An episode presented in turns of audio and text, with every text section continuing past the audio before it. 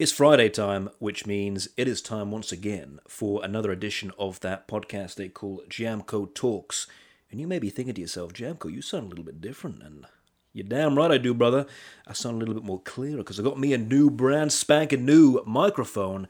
You know, this podcast is a little bit high class. I'm a little bit high class, so I got to take it up another gear, take it up another notch. And, well, I just hope I could say the same for my conversation with my guest today. But unfortunately, I was out on business. So it does sound like I'm having a conversation with your grandmother's landline phone, but what can I do, people? I do apologize, but stick with me for the conversation after on the next week. We'll be on this beautiful microphone with my beautiful voice, and we will continue to talk to people. And I got to tell you, all the way through the month of October and November, we've got some great guests. We are jam-packed up till at least December. So we're back with a vengeance. We're back talking to many different people from the Twitch world, from the CAW world, from professional wrestling. And today's guest is a man from professional wrestling. We're talking to Randy Christie, who is also known as Tarzan Duran. He's also known by many other monikers that you will hear in this podcast. And he is a rising star in the New Jersey scene. We get into the nitty-gritty of professional wrestling, his start in wrestling, the training that goes on in wrestling, and kind of thinking about the physical side of making sure that you are on tip-top condition, whether it be cardio and also the mental side in terms of setbacks, criticism, and also how really you keep going through this professional wrestling maze, whether it be sleeping on gym floors or, you know, maybe not paying a lot, wrestling in front of many people, wrestling in front of less people. A very interesting insight, and technically our first professional wrestler we have on this podcast, which is a good steal, and we will continue to talk to more. So, enough of my babbling on. Let's get on with it, man. Let's get on my conversation with Randy Christie. The following is an SWC Collection production. Jamco Talks. Jamco Talks.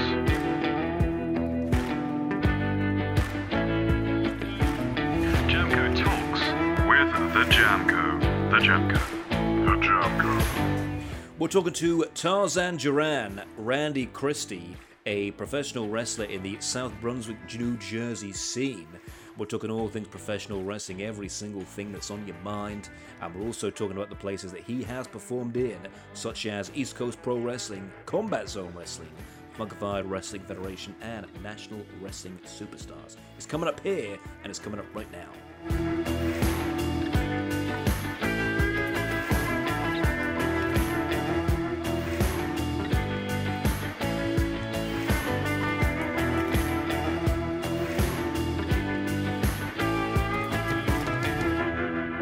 Cut to the chase.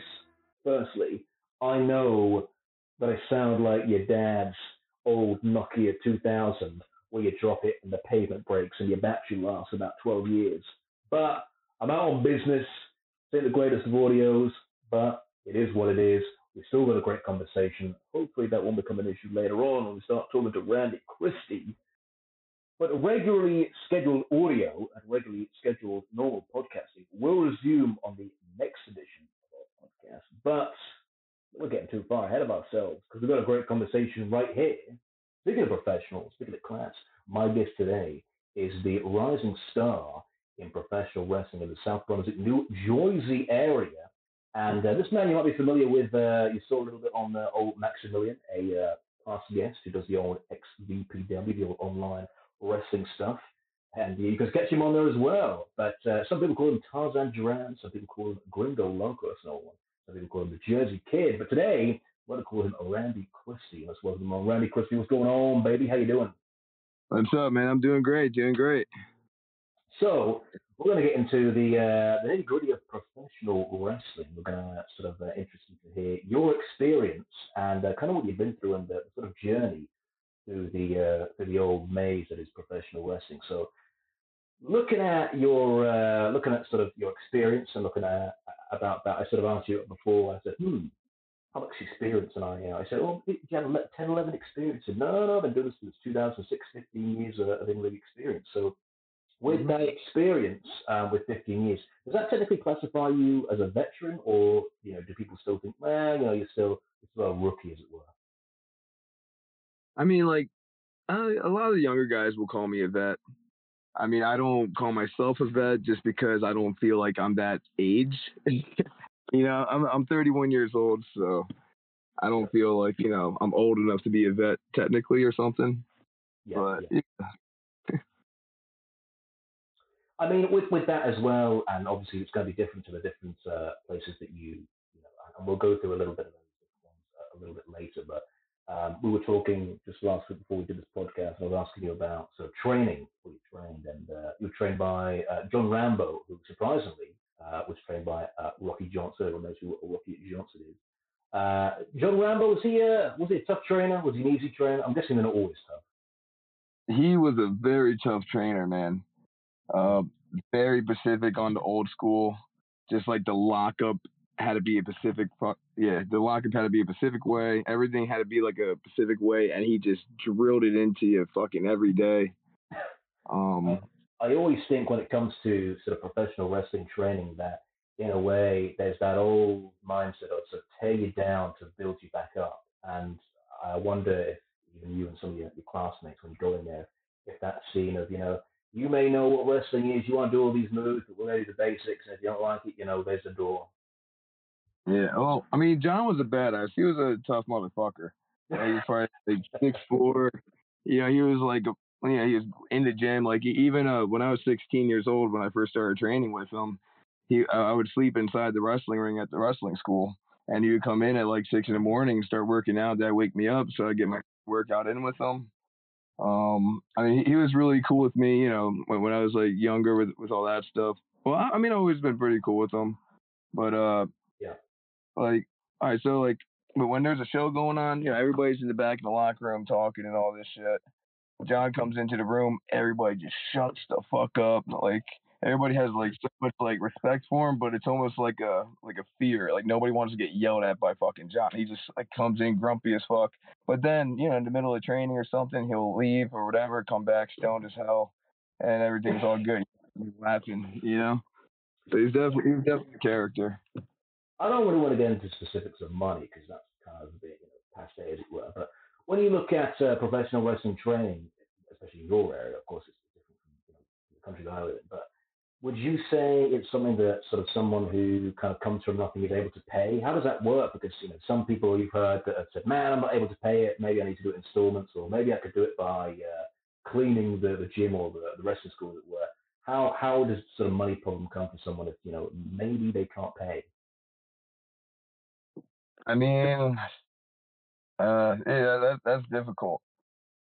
I mean, like me, you know, I've been doing this long enough to where I could go to most schools and, you know, I don't have to pay the train. They usually let me come in and I can do my thing, whatever. But yeah, I mean, you know, you're talking like $2,000 to $4,000 a year. Right. Okay. Yeah. So yeah, that's some money right there. So I mean, you know, if you find somebody local wrestler near you, you can always maybe try to get in with them. And I see like some guys will bring in people, you know, to a wrestling school and just start like teaching them, you know, by themselves or whatever. And I mean, that's one way you could like specifically find like one person. Whenever you go to a school, you know, that like cleaning the floor crap doesn't really fly. With that training and, you know, especially nowadays, whether you're in America or UK or even many parts of Europe, you know, you've got to make sure that you find a good trainer. You know, you can get some questionable trainers who can whip you off or just take it and maybe show up whenever they want and you know, have someone else sort of teach them. How do you kind of, and we'll get to how you know, got into the business and how you want to be a professional wrestler when you're sort of younger, but how do you find a real good trainer, someone who you know, is reputable? Is that through word of mouth, or is that something you just kind of have to sometimes just suck it up and find whoever's nearest to you?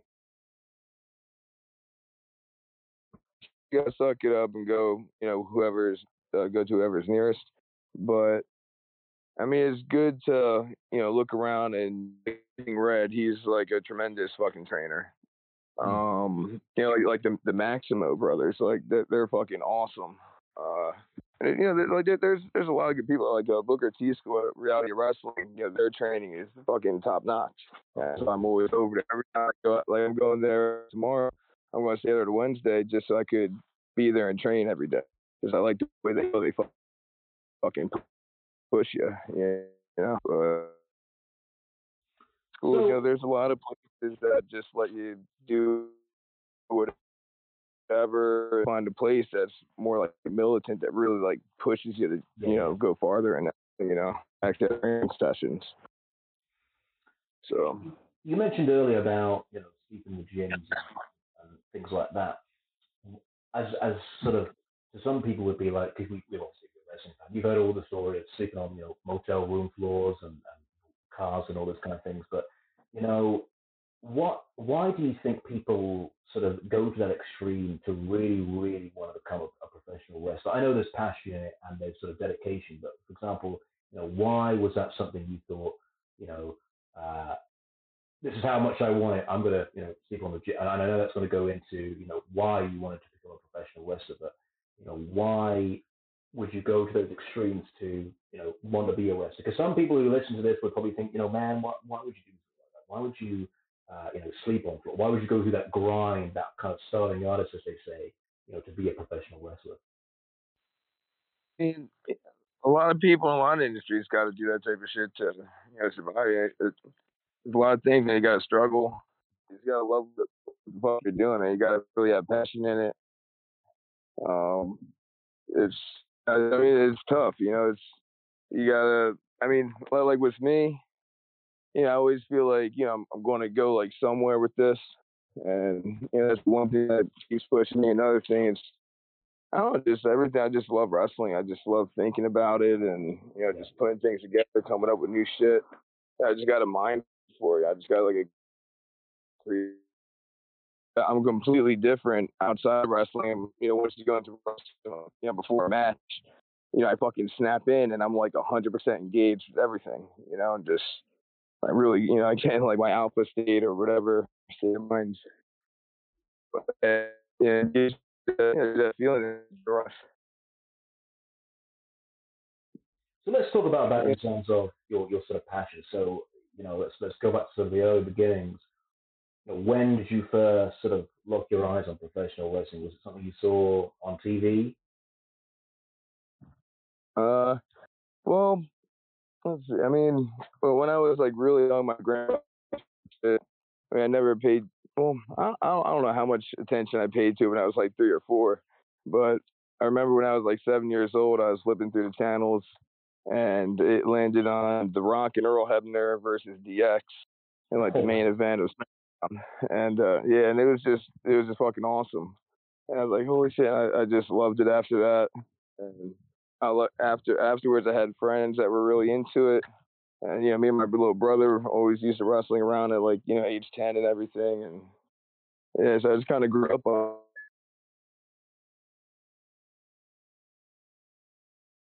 So when you sort of see those, you know, that we watch professional wrestling on TV. Some people would just watch wrestling and that's kind of it. What made you think, you know what, I want to go and do this. I want to find a training school and I want to, you know, try and make this a full-time dream of mine. Well, I mean, I've always been athletic. I've always been very fast, pretty strong. Like in high school, I jacked up. And I mean, I always been into fighting too. And just like, I mean, like when I was really young, I used to get into like a lot of fights. Well, I used to live in Pennsauken, right near Camden, and so I used to just get in fights all the fucking time. And so I had to like really open up. And well, when I get into those fights, I would lose my shit too, and I would just go like ape shit, doing the pro wrestling, and just, you know, doing MMA training type shit. All that shit just allows me to just like more relaxed, like Fordo situations. Yeah, I don't gotta worry about blacking out into a fight no more. You know what I mean? I could actually be fully conscious while I'm fighting and, you know, focus on what I need to do. Sure. Some of the places that we could find you are, of course, places like East Coast Pro Wrestling, Combat Zone have been there a little bit as well. Also the Funktified Wrestling Federation, as well as National Wrestling Superstars and Reality Wrestling, which we just mentioned with those.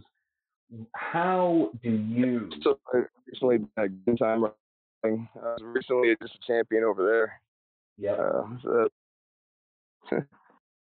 Well, one of the things that I found in my research on you was, of course, got to check out the matches, got to check out the different matches you've had with. I found one which was actually at East Coast Pro Wrestling Championship match. It was Kenny Bengal versus you and for the championships, and I was checking out, you know, and you know, one of the things I picked out in it, which I thought was really interesting, which surprised me, I hadn't seen very regularly. You went, it was very early in the match, you were about to do a net breaker, but you sort of switched it round, bent his back, and then you sort of put pressure on, I think, Kenny's left knee, and you kind of turned that into like a submission on the hook. It was quite creative, that.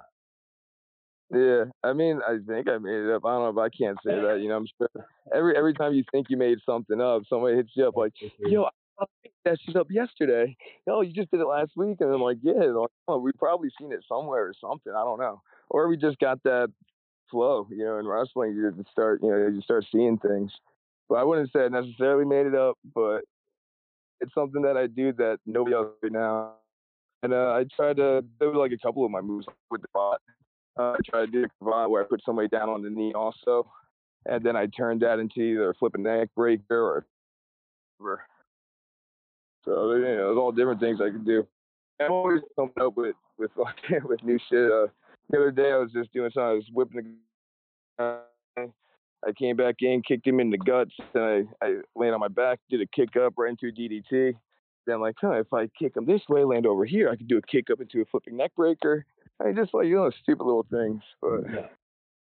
Well, I take out the match, and then towards the end of the match, of course, you got the nunchucks out, and you know, if you just kept the nunchucks away, you would have won the match. You knocked the old ref over, and the old referee goes over, and the locker room comes out. Yep. Well, the great thing about that is that kind of finish is, even though it's you know, sort of, it's a small promotion sort of thrown around, it's still interesting to sort of see sort of bookers or you know, whatever you want to call them, promoters or not, sort of go through that sort of finish of those kind of matches to sort of, you know, bring people into the next show or the next sort of local one you've got. But I still found that interesting that, you know, there was still a little bit of that story that you're still trying to tell on that sort of small basis. Even, you know, with the people that were around the arena watching it.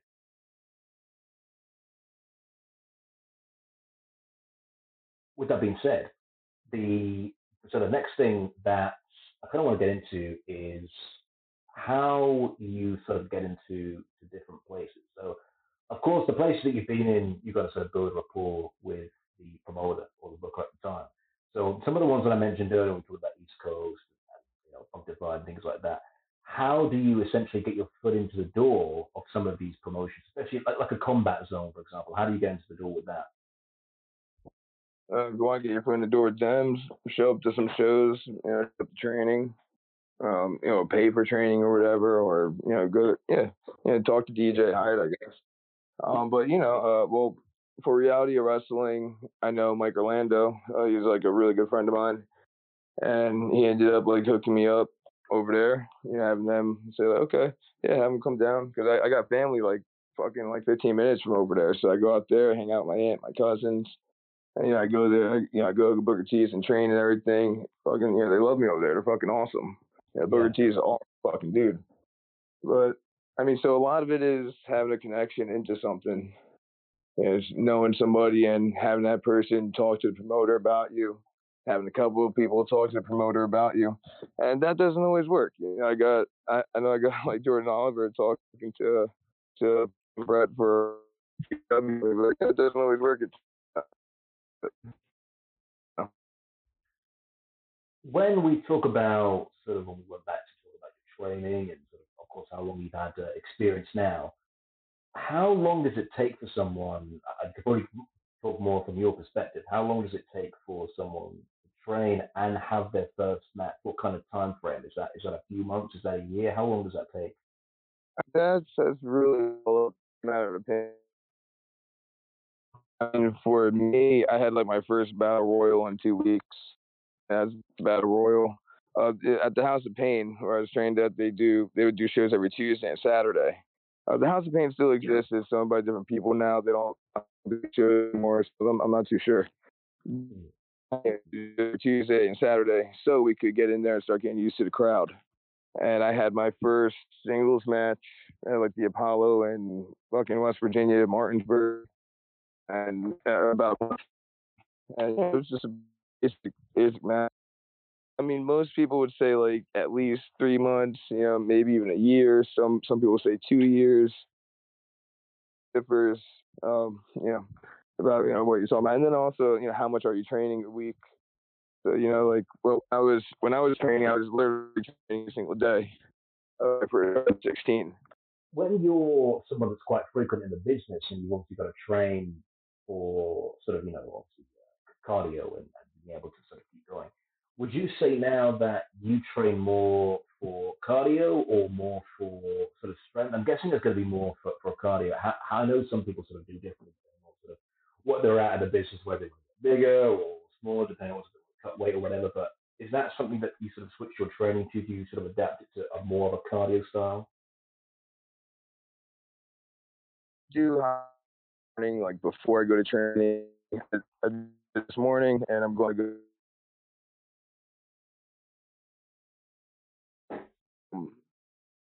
So, you know, like stretching and cardio type shit. Like I do all the yoga stuff. The yoga studio that I go to called Hot and Soul on Colts Neck. Great spot. They give you one hell of a fucking workout. Plus they got the Haga. Very, very important. I used to like I would have like 6-10 minute matches, but you know, every now and then you're going. You gotta have fucking cardio, fucking die in the ring. I mean, I had the matches and have can come behind, you know, come back after the match and throw up. You know, I always or be me, and, you know, try to keep my shit up. But yeah, cardio is very important. I don't really jog much, but I do a lot of squats. And then when I hit the ropes in the ring, I fucking go. I mean, the people that train with me and see me train, you know, they fucking see me go. I try to get my workout in. I mean, the most important thing for training with me right now is just blow-up drills. And then just, I like to, like, call a match in the back as much anymore. Okay. I've been liking calling shit in the ring and just, like, doing it in certain ways. Like, one thing that I've just been, like, playing around a lot is, like, the whole international spot. It'd be, like, headlock, push them off, shoulder tackle, drop down, leapfrog. And so I just work on, like, little things and, you know, the transitions in between everything. I keep that international spot going for, like, 2 minutes. And, you know, and plus that blows you up like a motherfucker because you're running the ropes the whole time and you got to think. You know, after every move, you got to, like, think and then you got to call every move. Like, you know, it's challenging. So a lot of guys usually do that before, they talk about before, and then they go in, and then they fucking hit everything. I like to hit everything on the fly in the moment. We've had a lot of people say they like to call it on the fly or call it in the ring rather than plan it in the backstage. Why do you think that is? Why do you like to call it in the ring rather than sort of have a rehearsed match that you can sort of plan all your spots? I mean, it really depends on what you're doing as well. And but like when I do like a lot of lucha, I gotta, you know, call shit in the back and go through shit with people, or, you know, somebody will fuck it up.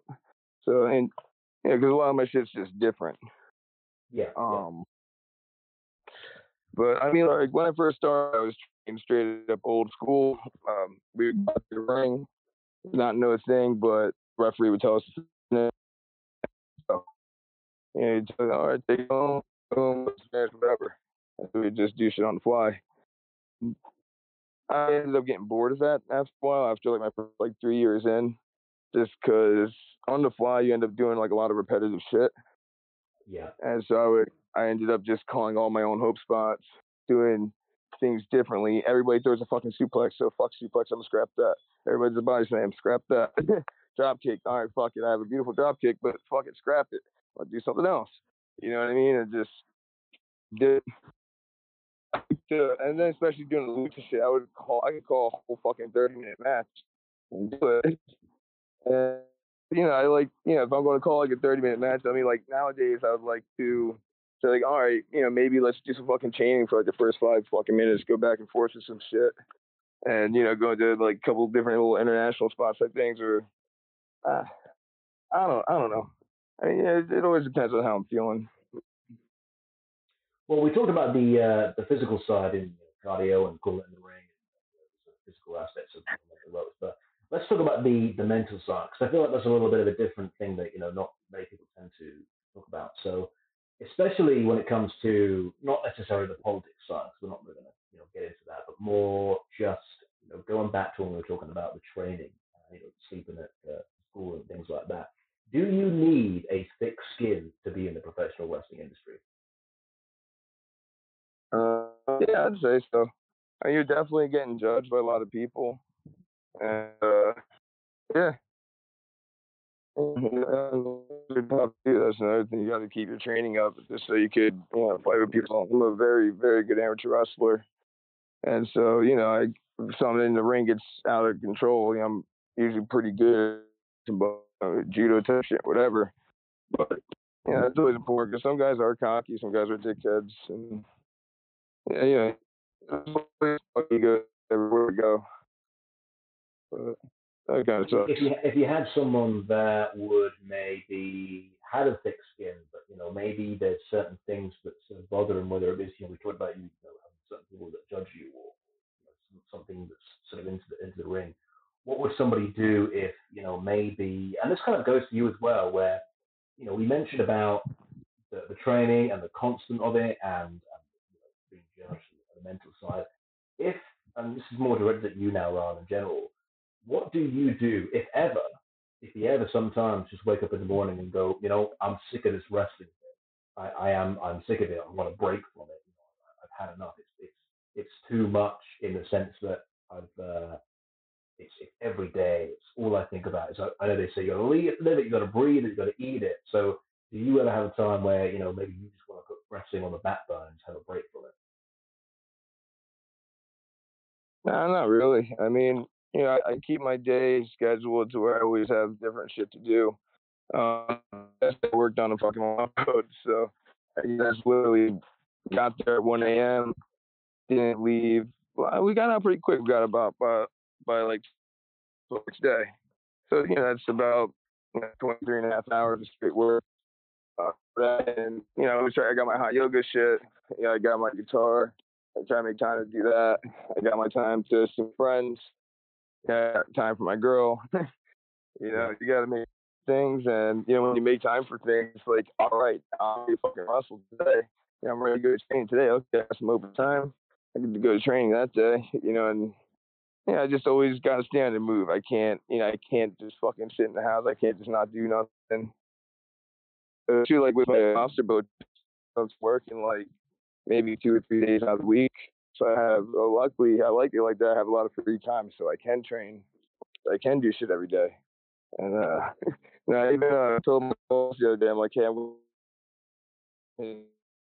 know, if you want me to hop around and float around the boat the way I do, you're going to have to let me do this fast.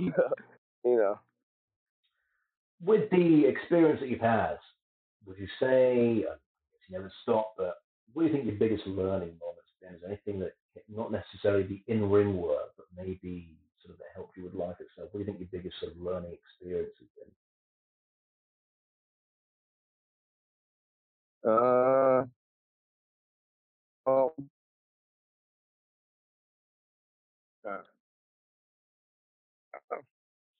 been? I mean, you meet some good friends in the business.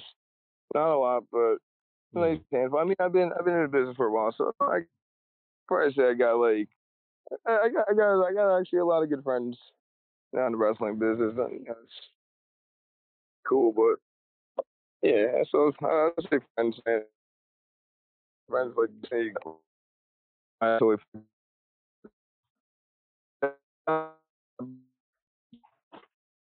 I just love fucking wrestling, dude. I don't know what am I going to learn from it? I don't know what type of life lessons I'm going to get, but.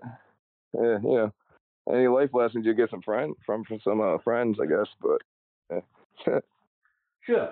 Well, in that regard, from that, we sort of go to sort of places that you've been, and you know, when we talk about that sort of mental side, of course, you know, most recently we've had obviously the big pandemic. We're going to go into that. Did you find that any bookings sort of slowed down during that time? How was sort of navigating that sort of during your wrestling career when the sort of pandemic struck, should I say? I kind of enjoyed it for a bit. I enjoyed taking the time off, because everything straight up stopped for a while. And, as soon as school started opening again, I was fucking there. And the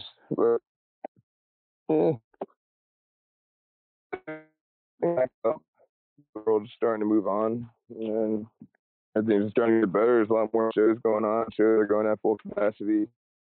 So, wrestling is back. Sure is. Thank God for that. So, also, when we sort of talk about that, we've also talked about some of the places you've been.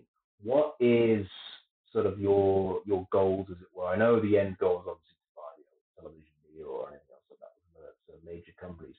Did you ever think about anything internationally, about going internationally, going to maybe, obviously Japan and Europe and sort of any places like South America? I have some friends in Mexico. Kind of talking about going there, but I don't know. I mean, right now I just want to go around the States for a little bit for like the next year, and then maybe look more into like Mexico or Japan or something. I mean, maybe and just my fucking realistic style, man. Just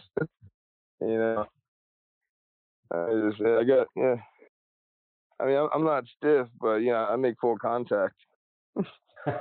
Well, if you ever go outside there, you're certainly going to need to stiff it up a little bit.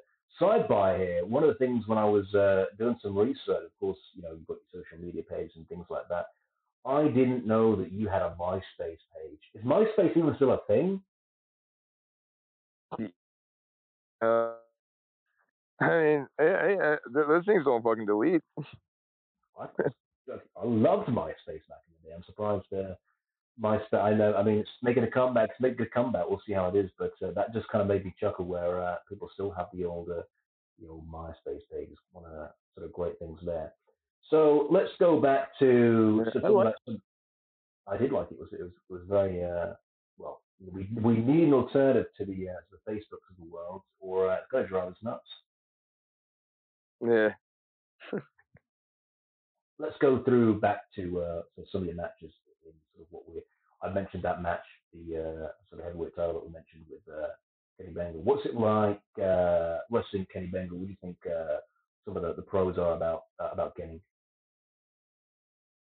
I mean, Kenny's an awesome worker. I mean, people have been seeing that. He's been over at AEW Dark. It's also great training with him. Mm-hmm. I got nothing bad to say about him. I don't got nothing bad to say against nobody. But no, Kenny's a good dude. He definitely deserves to be where he's at. And he's very humble, very respectful. And we were able to do an awesome match together. So it was great. For those of you that don't know, Kenny was on AEW Dark around about June time. I think he faced Lance Archer in a 2-minute match, so that was his sort of claim to fame a little bit there. Sort of, and you never know, Randy. You never know. You might make your way there. Hopefully after this podcast, when Tony Khan listens. I'm kidding. Tony Khan doesn't listen to this podcast. Hey, I can wish. I can dream.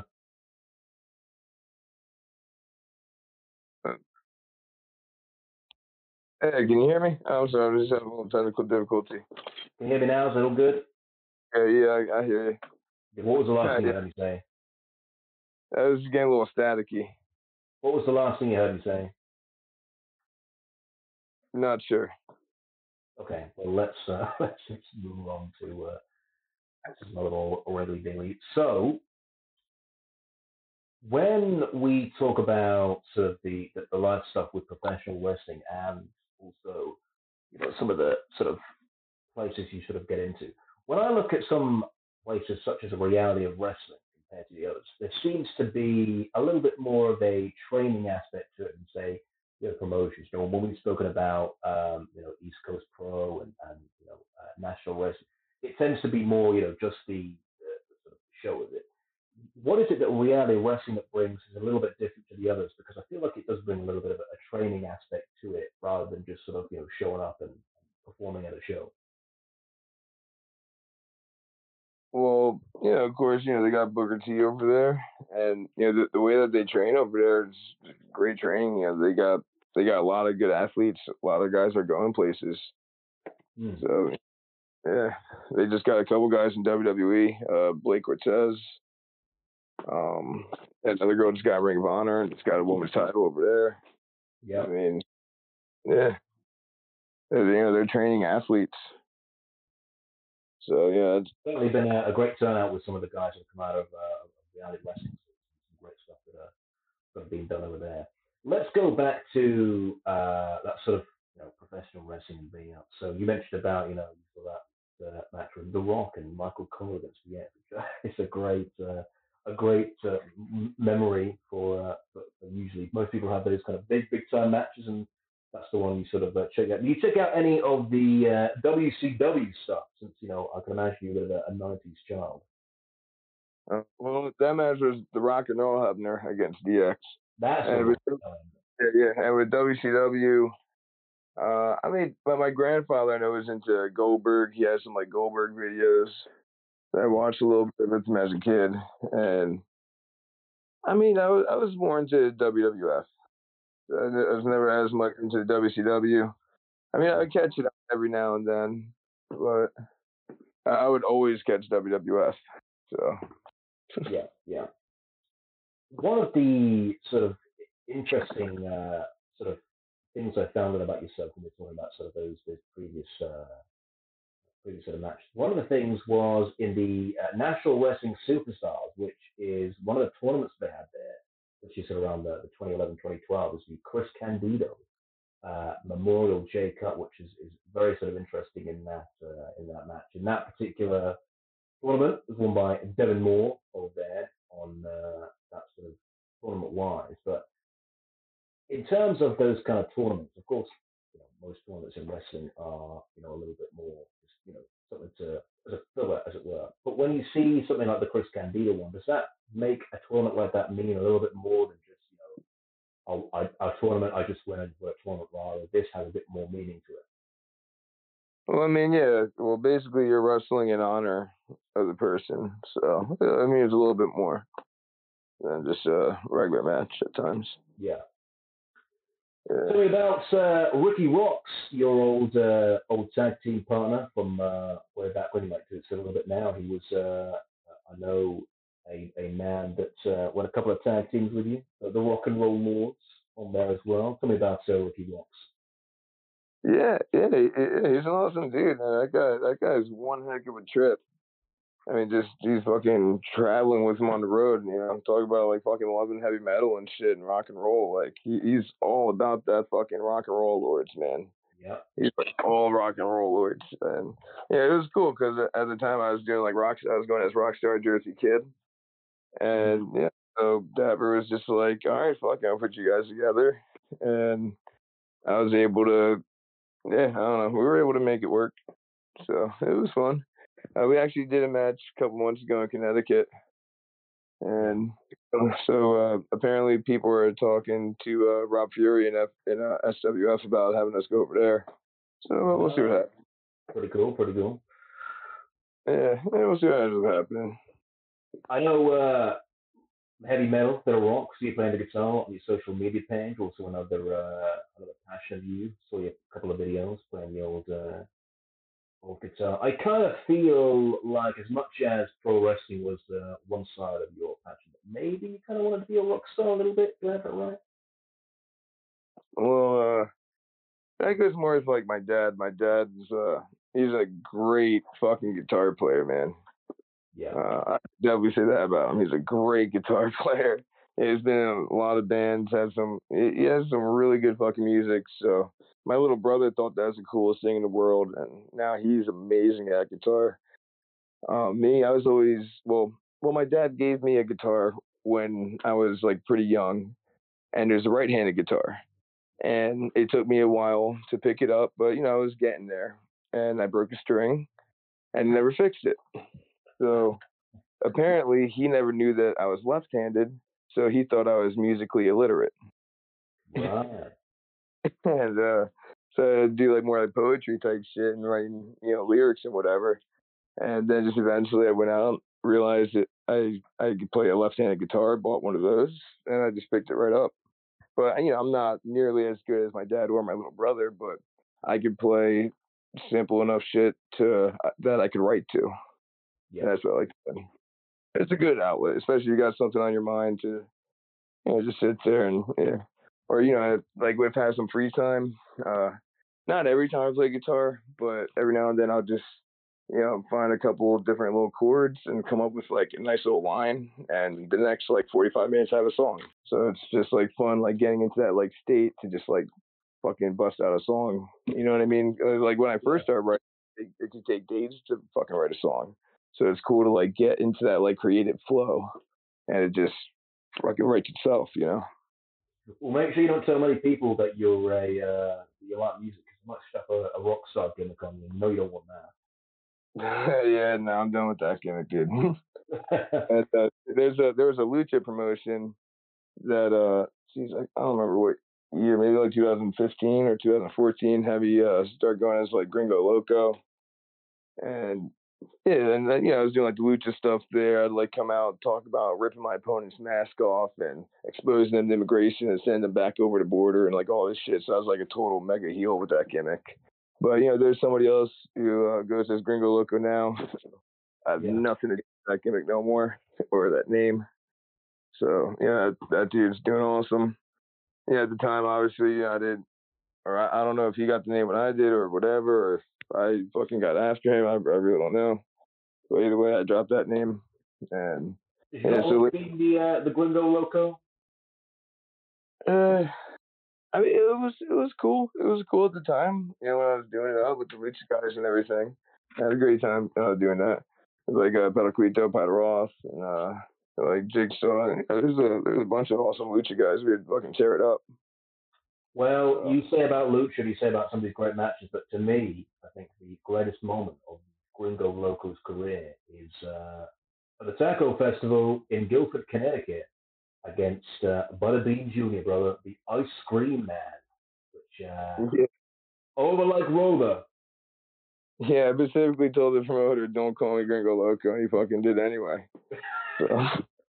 You know, and then the guy that fucking recorded it heard him say Gringo Lunko, so he fucking put that on the video. I'm just like, God damn it.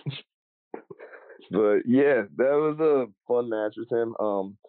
So what you don't know about that match is I had a pinched nerve, and I could not back bump at all. And holy shit, it hurt like a bitch. I actually did 5 matches that weekend. Like 2 of them were easy, but I ended up having a promoter put me up against some newer guys, like the Butterbean guy. Mm-hmm.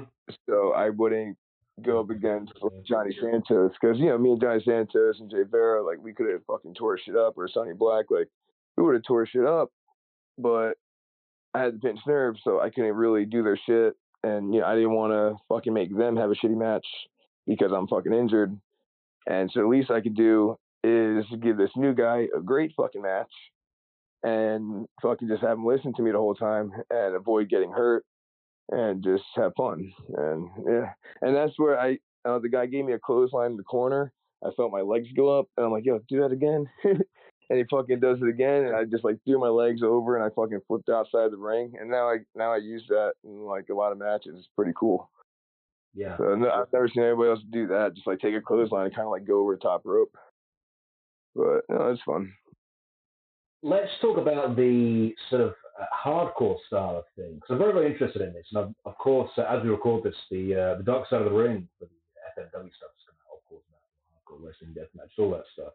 Of course, you're not into that in terms of being in those kind of matches. But I do actually have some death matches. Oh, you do? Yeah, but they're harder to find. But yeah, I mean, I do it up. I do couple different things. Like, I mean, I actually just did one not long ago, just like last weekend, actually. I got my whole fucking face all bloodied up and everything. They use one of their fucking roofing, these like rectangular roofing scaffolds that has a bunch of spikes on it. Oh, man. You get great blood out of that shit. I do this Shattered Dreams, you know, the Gold Dust Shattered Dreams in the corner, the kicking nuts. I do that with a light tube. That'd be pretty cool. Man. And people love it. It's fucking awesome. And so actually with the death match I had last weekend, they made it a triple threat last minute, and I had fucking time, so I ended up just having like a 25-minute match. I'm like, yo guys, we're gonna go for a minute. I'm gonna have some fun. And they're like, all right, so you want to go like 12 minutes? I'm like, nah, at least 20. And they were a little nervous, but like, you know, when people work with me, it's like fucking cake.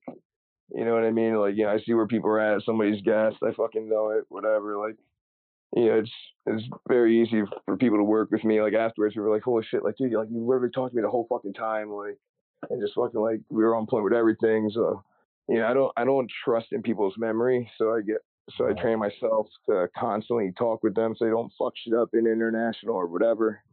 Yeah. Yeah. And I actually did a match over there, smoke with a blunt in my mouth.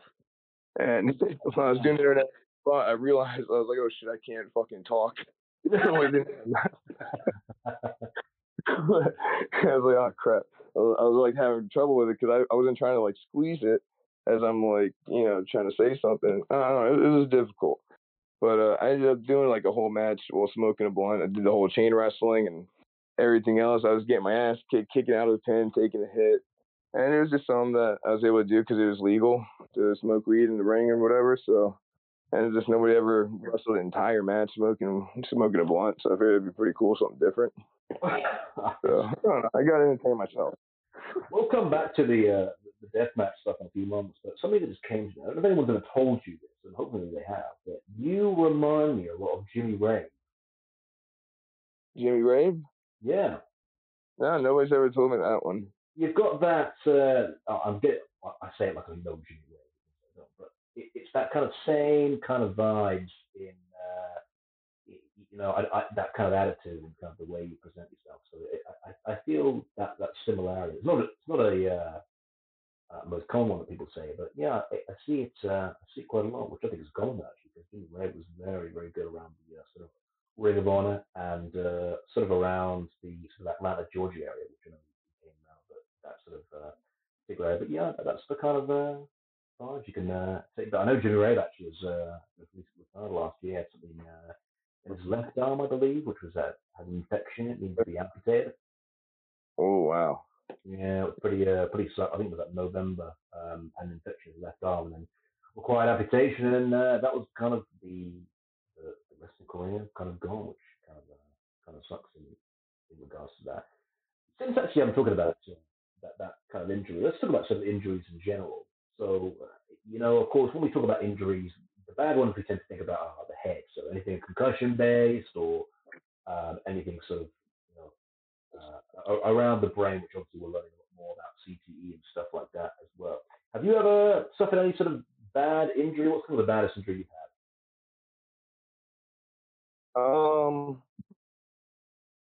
I hurt my knee a while back. Someone basically like dropped me at. One of the AEW Lucha Brothers does it where he like grabs someone, go on the road, split legs, bounce second, bounce back on the top, flip into an arm drag, and so I do that shit all the time. I should actually probably bust that move out a little bit more again. But anyway, when I jumped up for the flip, the guy let go of my hand. And I kind of just like fucking landed on my knee. I just like flipped right onto my knee, and you know I didn't expect the fucking dude to let go, so I didn't even have fucking knee pads on. I was being stupid and just fucking around. Yeah. I ended up wrestling that match against Kyle the Beast, who's also on AEW not too long ago, and Eric Corvus, who is probably one of like the best pro wrestling minds out there.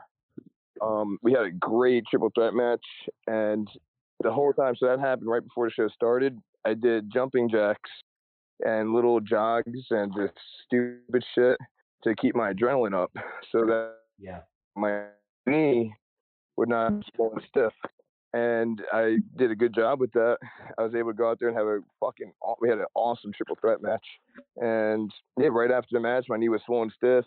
I ended up doing a show for Monster Factory with a knee swollen stiff. You can see me fucking running around the ring. But it was fucking stupid. And somewhere out in Delaware also, I did a fucking show with my knee swollen. And then I stopped for like 6 months, and it fucks with you mentally a lot too. You know what I mean? And it really sucks to have to just fucking stop. Yeah. But it's like, fuck, I gotta stop. So yeah, that's how it goes. How long does it take you to recover from something like that? Probably like 5 months or so. Okay, well, doctor.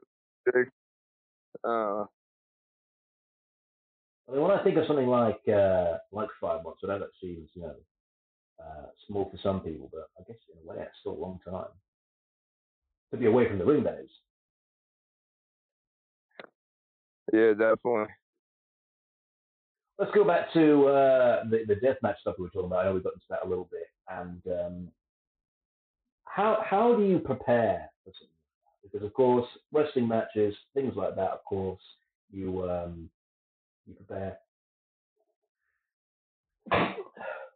prepare for a match and what you're gonna do and things like that. But how do you prepare for a death match? Because of course, whether it be light tubes or tables with spikes in them or anything else like that, tax, you're going to go through them. So how do you kind of mentally prepare for something like that? Well, it really kind of just falls back on the adrenaline rush. I mean, it looks crazy and it hurts and sucks at times, but when you got that adrenaline rush, it's usually not too bad. Landing on light tubes is just like taking any other fucking move. Just get some scratches on your back. Usually light tubes very thin, shitty glass, so it usually doesn't slice you open. It's like very fucking rare to get like bad fucking like deep cuts with light tubes. You gotta be more careful with thick glass and shit like that, air glass, whatever. But I try not to do too much tax. I mean, I've done tax before. It's a bitch, but. Fucking yeah! I usually do more light tubes type shit, and I always bring out the fucking guitar, or a guitar over somebody's head. I got my little things I do. I do like little concerto type thing, and I don't know. I got my little things. So, yeah. Well, just gotta have a good time. Well, you say that beforehand, but you don't really have a good time when you come to do it after. Now I've just got 70-odd tacks in my back and. Pretty much that's something there. I feel like crap. Oh, usually after the match, most of my matches, especially those death matches, they're usually fucking awesome. And by the time we get back there, everybody's like, fuck yeah, like, dude, thank you. Like, that was fucking awesome and whatever. Yeah. And, and so it just helps clean you up real quick. And, it's not too bad. And, the shower after is going to sting like a bitch. Oh, yeah. Yeah, well, going to the ocean helps. We were talking about music earlier, and ironically, it was yesterday actually, but I'm surprised how fast time goes. It was 1 year today that Eddie Van Halen left us to the great stage in the sky. What would you consider to be sort of not necessarily the greatest guitar player, but some of the great guitar players of our time? Well, my dad would probably say Eddie Van Halen's like the greatest guitar player of all time. Yeah, I think he would say that. My dad took that like a really big fucking hit. Yeah. I was named after Randy Rhodes. But he was like, so he was for Ozzy, died in plane crash and all that. Yeah. So some people would be like, "Oh, what's your name, Randolph or Randall?" I was like, "No, I was literally named after a rock star, Randy." Now I don't know if his real name was Randall or not, but I was named after the name he went by, which was Randy. So, I don't know. I would go with my dad's answer. I'd probably say fucking Eddie Van Halen's like fucking the best. Zach Wild's fucking awesome. That's another guy that my dad's pretty good with. And he's an amazing guitar player. One of the guys that I saw you give a little shout out to a couple of weeks ago, and that there's a couple of indie guys that was used as enhancement talents on WWXT and also on AEW as well. A few different ones on there in particular. I know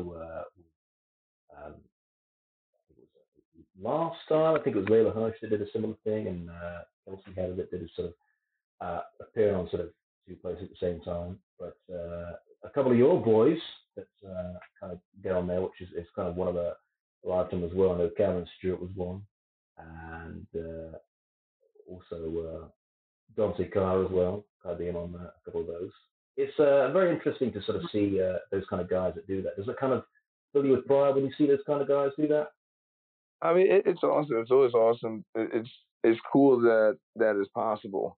You know, my boy Cameron Stewart for Only Cams, fucking using the Only Cams tag team.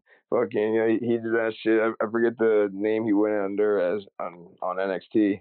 But yeah, he normally goes as Cameron Stewart. You know, he's fucking awesome. It's great to see him fucking going places. You know, he's got a lot of talent, and yeah, you know, I think like 2 more years, man. He's going to really fucking find his spot, find his fucking space. So, well, yeah. Especially with the sort of new initiative we're seeing in AEW, but more obviously, you know, sort of places open up an Impact and MLW, and even, you know, something like Ring of Honor as well, which is resurrecting itself as well. I think the great thing now is about people being able to work in places where it's not necessarily just, you know, the independents. It's places with television deals, which are a big deal, rather than, you know, the big fan in WWE, as everybody would say, but those other places that, you know, can still fulfill that, you know, getting to the top or getting to your goal, and you know, being on TV.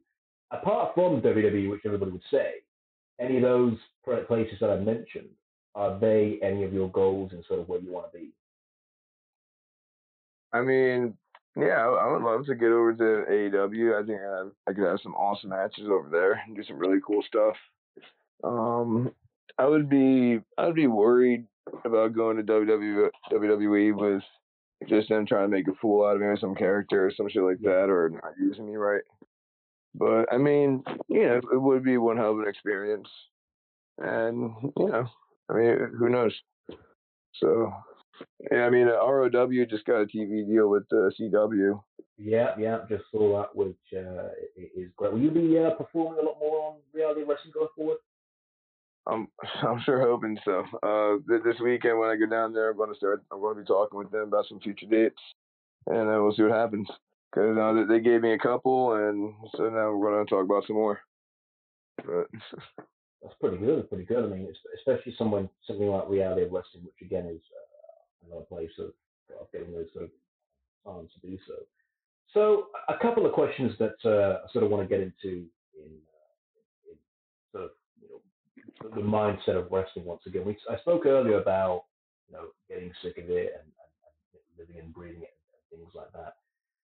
Even if you love something so much, there can sometimes be a little bit of doubt in your mind where you do think to yourself, you know, why am I doing this? Have you ever had a time where you kind of maybe think about maybe doing something else, or maybe switching careers, or, you know, doing a bit of a sidebar? Not really. I mean, I've always just done pro wrestling and everything else, kind of just like whatever. It's like random shit. And that's what I usually help out with, like hurricanes and shit like that.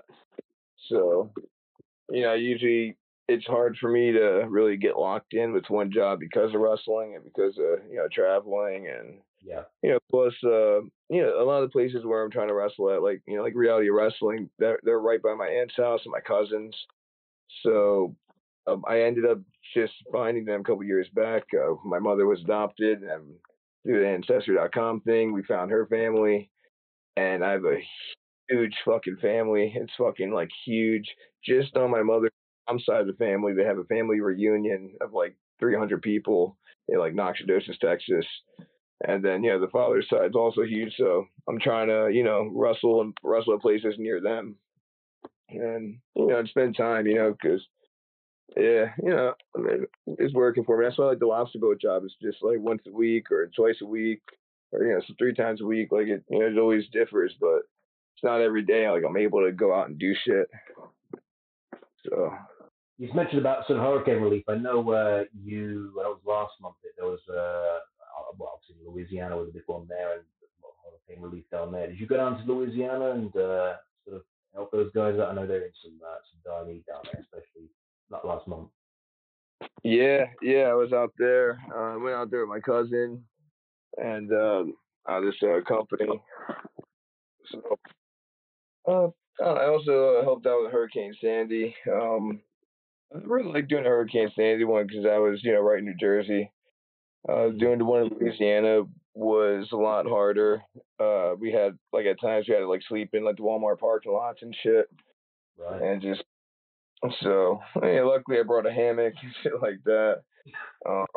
We had to have people with us with guns and shit like that for protection type shit. And, it just seems to get crazy with all that. But, it was one hell of an experience. I stayed out there for a week, and then I flew out to Texas for Reality Wrestling.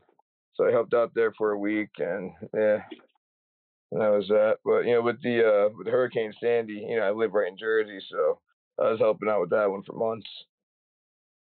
But well, that's good. That's a great thing to do. And I'm going to do a weird segue here, even though we're talking about hurricanes. But you do love a good lobster bowl, don't you, Randy? You love a good old trip out to sea to find yourself some good lobsters. Are lobsters your favorite thing in the world? No. I'm not really a fisherman. We be catching fish and doing the lobster stuff on the boat. I like canoes. I don't really care too much for going out on the ocean, but it's a pretty good time though. And catching lobsters, it's awesome. I'm able to take home lobsters at times, so they're fucking great. I cook them tremendously. My girl went to Red Lobster years back and hated lobsters because they did such a terrible job. And then she had it when I made it, and now she fucking loves it. So convert people, gotta love it, right? Well, as we sort of head on down the road with this interview that we're doing here, of course, we've mentioned a lot about, of course, your sort of journey here, and sort of at the end of this journey, before we do the old Q&A round, I'm going to ask you, of course, it's been 15 years, you've been in the ring, you've been in places. We mentioned a few things, such as, AEW, and that's kind of the place you want to go, and other places on TV, but not necessarily the place you want to go. Maybe in life, what are your goals now? Where do you sort of put your focus? Where you want to go? Maybe an opponent in the ring, or maybe a match. Sort of what are your goals within sort of professional wrestling?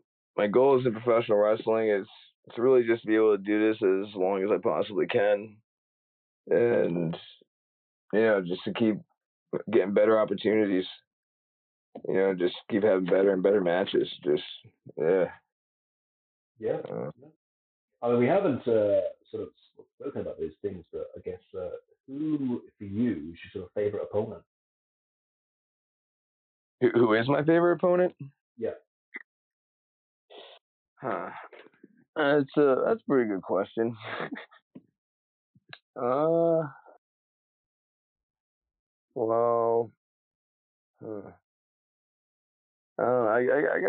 gotta think on that one. Jeez. Well, while you're thinking about that one, who for you is a dream opponent? For a dream opponent, as you say, Chris Jericho, I think probably is really cool. Yeah. Why not Shawn Michaels? Sure. But, interestingly, you literally picked the people that kind of look like you a little bit. I would have loved to work with Rob Van Dam. I know, he's not working like he was years ago, but I wish I would have been able to wrestle him fucking 10 years ago. It would have been fucking killer. Yeah. So, did you think of your favorite opponent yet? Favorite opponent? Ah, man. I don't know. I really don't know. Working with Pinky Sanchez, I had a lot of fun working with him, and against him, and do some single matches with him. Hamlet Hurts You. I had a great time with him. We had a fucking WrestleMania fucking match right around WrestleMania weekend. Yeah. Over on Rhode Island, so that was really cool.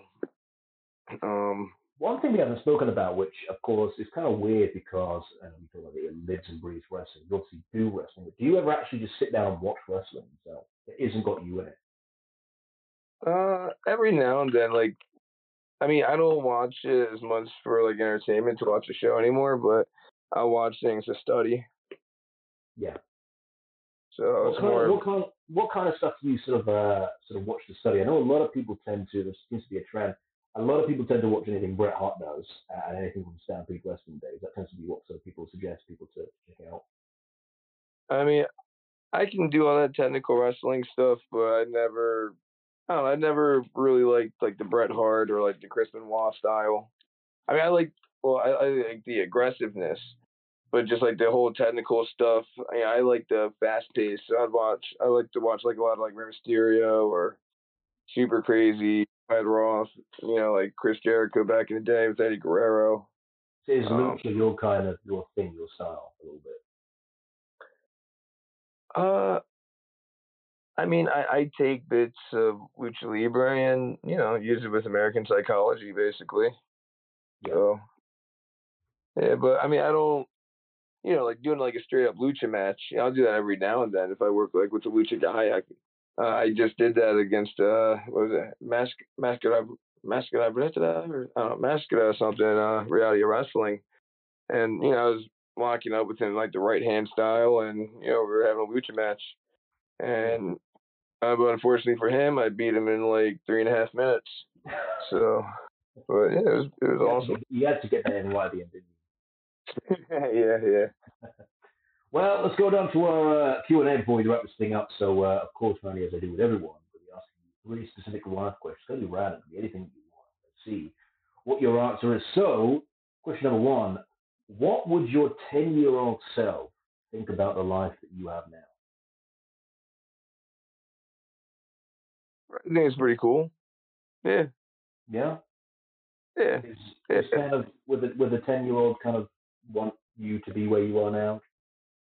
Yeah, I think so. Yeah, my 10-year-old self would definitely love to be in the wrestling ring. So, yeah, I'd be proud of myself. Interestingly enough, and I don't know if you face this a lot from in professional wrestling, but how did you recover well from a setback? So, I don't necessarily mean physically, like injury or burnout or something, but maybe something. And this doesn't go for wrestling as well, being like maybe someone's told you something you didn't want to hear, or wrestling, or maybe someone a bit too harsh to you, or maybe just something in life which kind of, you know, knocks you down for a couple of times. You know, how do you recover well from a setback? Well, you know, I mean, how you react to things is very important. So, you know, depending on what it is, I, you know, usually take a deep breaths, or, you know, and try to stay calm and just, you know, think about it like, okay. Like, you know, like maybe if I get like a fucking ticket for my cell phone or something, you know, it's like, shit, okay, you know, I just got a ticket, okay, this sucks, you know, for like 10 minutes, I'm like, god damn it, and then I'm just like, yeah, you know, well, why be upset now? I'll just worry about it later when I have the court date thing. It's, you know, it's whatever, it is what it is, I just gotta deal with it. Do you respond well to criticism, do you think? Yeah, I think so. I don't really care. I mean, you know, with doing the whole wrestling stuff, I basically put myself on a pedestal to where people can say whatever the fuck. Yeah. So, yeah, you know, I really care less what people say about me. This last one's going to tailor to wrestling in particular, but especially wrestling business. What is the best compliment that you've ever received?